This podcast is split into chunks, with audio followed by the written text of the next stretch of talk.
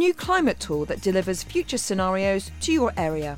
This tool has really been designed around trying to give people a picture of some of the types of weather and impacts that they might experience where they live.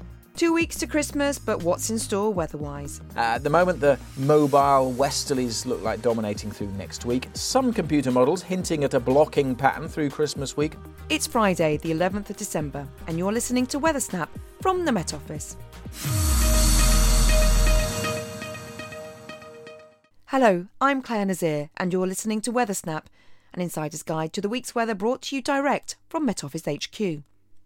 The latest interactive visualisation tool on climate change is a joint venture involving the Met Office Hadley Centre and the BBC. Dr. Mark McCarthy has been involved in the project. This came about through discussions between ourselves and the BBC. They were very keen to develop a new visualization tool which would allow anyone from across the country to really get a better picture for how climate change might impact where they live. And in the latest set of climate projections for the UK that have been developed by Met Office, really get down to spatial scales and spatial resolution of information that we've not had before. Um, so the BBC were very keen to capitalise this and and develop something that could engage the public in what climate change might mean. We often talk about it in terms of averages and uh, ranges of, of futures. So this tool has really been designed around trying to give people a picture of some of the types of weather and impacts that they might experience where they live. So we're stripping away the statistical analysis and just exposing the bare bones of what the extreme weather could be. How does it work then? How would I say learn about climate impacts where I live in the northwest of England? The tool itself is based around postcodes. So in order to access the information, all you need to do is know your postcode or, or a postcode that you're interested in. You enter that in, and what the tool does is it goes away and underpinning it are all the formal statistics and data uh, from the Met Office around climate change and our changing climate. So it will tell you about things like the hottest summer day and the warmest winter day. Uh, what does that look like now where you live? What might that look like if the world warms by two degrees or four degrees? What is the wettest day now or in a two or four degree world? So I presume of interest for someone like myself, but for people who are planning ahead, whether it's town planners or people who are in construction, it's very useful information, which is incredibly accessible now. Yes, that's right. So the key here was about the accessibility. So there's further information about the methodology and the data that underpins it.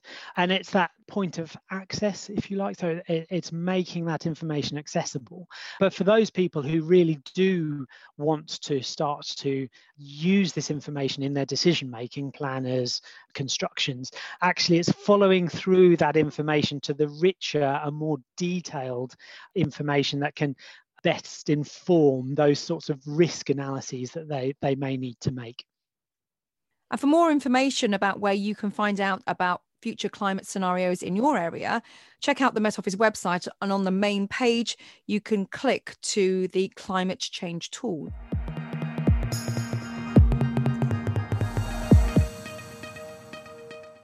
For many people, preparations will be well underway for Christmas. And as meteorologists at this time of year, one question pops up again and again Will we see snow on Christmas Day?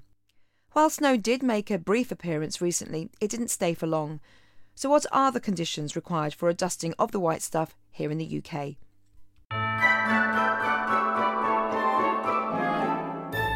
For snow to form, you need two things an atmospheric temperature below freezing and sufficient moisture in the air. When that happens, water vapour, which would normally condense into cloud droplets, changes directly into ice without ever becoming a liquid. The vapour gathers around tiny particles such as salt or soot, eventually forming ice crystals. Crystals begin to grow as more water vapour freezes and they collide within the cloud. Eventually, the ice crystals become snowflakes, which are then heavy enough to start to fall out of the cloud. If a snowflake passes through warmer air, it will begin to melt and become sleet or rain. Snowflakes falling through moist air that is slightly above zero degrees will clump together and form the classic fluffy flake. Flakes that fall through really cold, dry air don't easily stick together, and these give rise to the loose powder snow beloved of skiers. Down at ground level, as long as the ground and air temperature remain cold enough to prevent melting, snow will start to accumulate, allowing a few of us perhaps to wake up to that magical Christmas landscape.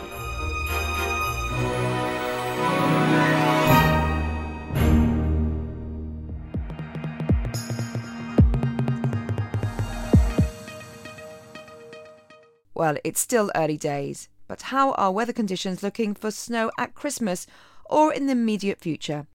Well, sadly, I'm going to disappoint the snowmantics because there's not a lot of snow in the forecast, certainly for the next few days. It's turning milder through the weekend with more wet and windy weather on the way. We've had a battleground going on throughout this week with high pressure blocked over the uh, continent and low pressure systems trying to come in from the Atlantic, and they are now finally starting to win. Saturday, though, should at least bring some brighter skies. It's been a, a, bit of a glum week for many, but I think Northern Ireland, Wales, Southwest England will see sunny spells on Saturday with a few showers. And the Midlands, Southeast England, Southwest Scotland, Northwest England should cheer up through the day. Much of Eastern England and a good part of Eastern and Northern Scotland will stay rather glum on Saturday with further rain to come. Sunday then starts dry in the east, but the weather system will come sweeping in. Finally, we're seeing uh, weather systems move in with a strengthening breeze, so things getting wet and windy for most on Sunday. But that weather system will also bring some milder air, so temperatures in single figures on Saturday will be replaced on Sunday by temperatures up to 12, maybe 13 Celsius across the south. Could still be pretty chilly on Sunday across the northeast, but even here, milder air will arrive on Sunday night. That mixed feeling uh, continues into next week. Weather systems continuing to come in from the Atlantic, so showery, temperatures a bit above average, and often breezy is the theme for much of next week. As for that question about a white Christmas, well, the simple, boring answer it is still just too early to tell. Uh, at the moment, the mobile westerlies look like dominating through next week. Some computer models models hinting at a blocking pattern through Christmas week, and that could allow it to turn cold enough for snow. But that's just one ingredient, remember. So, yes, at the moment, the message is simply stay tuned. On Wednesday, we'll have the 10 day trend, and that will give us our first indication, perhaps towards Christmas time of how the temperatures could be looking. It'll be closer to the 20th though before we have a, a, decent idea on pressure patterns around the time. And then for accurate snow forecasts, you're really only looking at 48 hours ahead. So at this stage, it is a question of watch this space and make sure you're following the Met Office. Thanks, Alex. And now over to Bonnie Diamond with last week's highs and lows. Here are your weekly extremes from Monday the 30th of November to Sunday the 6th of December. The highest max occurred on Monday at Leeming and Topcliffe in North Yorkshire with a high of 12.1 degrees Celsius. The coldest place was Altnaharra in the Northwest Highlands with a minima of minus 9.6 Celsius that was recorded during the early hours of Friday. Friday was also the wettest day of the week, this time at Chillingham Barns in Northumberland, where 42.8 millimetres of rain fell. And the sunniest day was Sunday, with North Wyke in Devon enjoying 7.1 hours of sunshine. Thanks, Bonnie. That's it for Weather Snap. I'm Clare Nasir, and the producer is Adrian Holloway. Weather Snap is a podcast by the UK Met Office.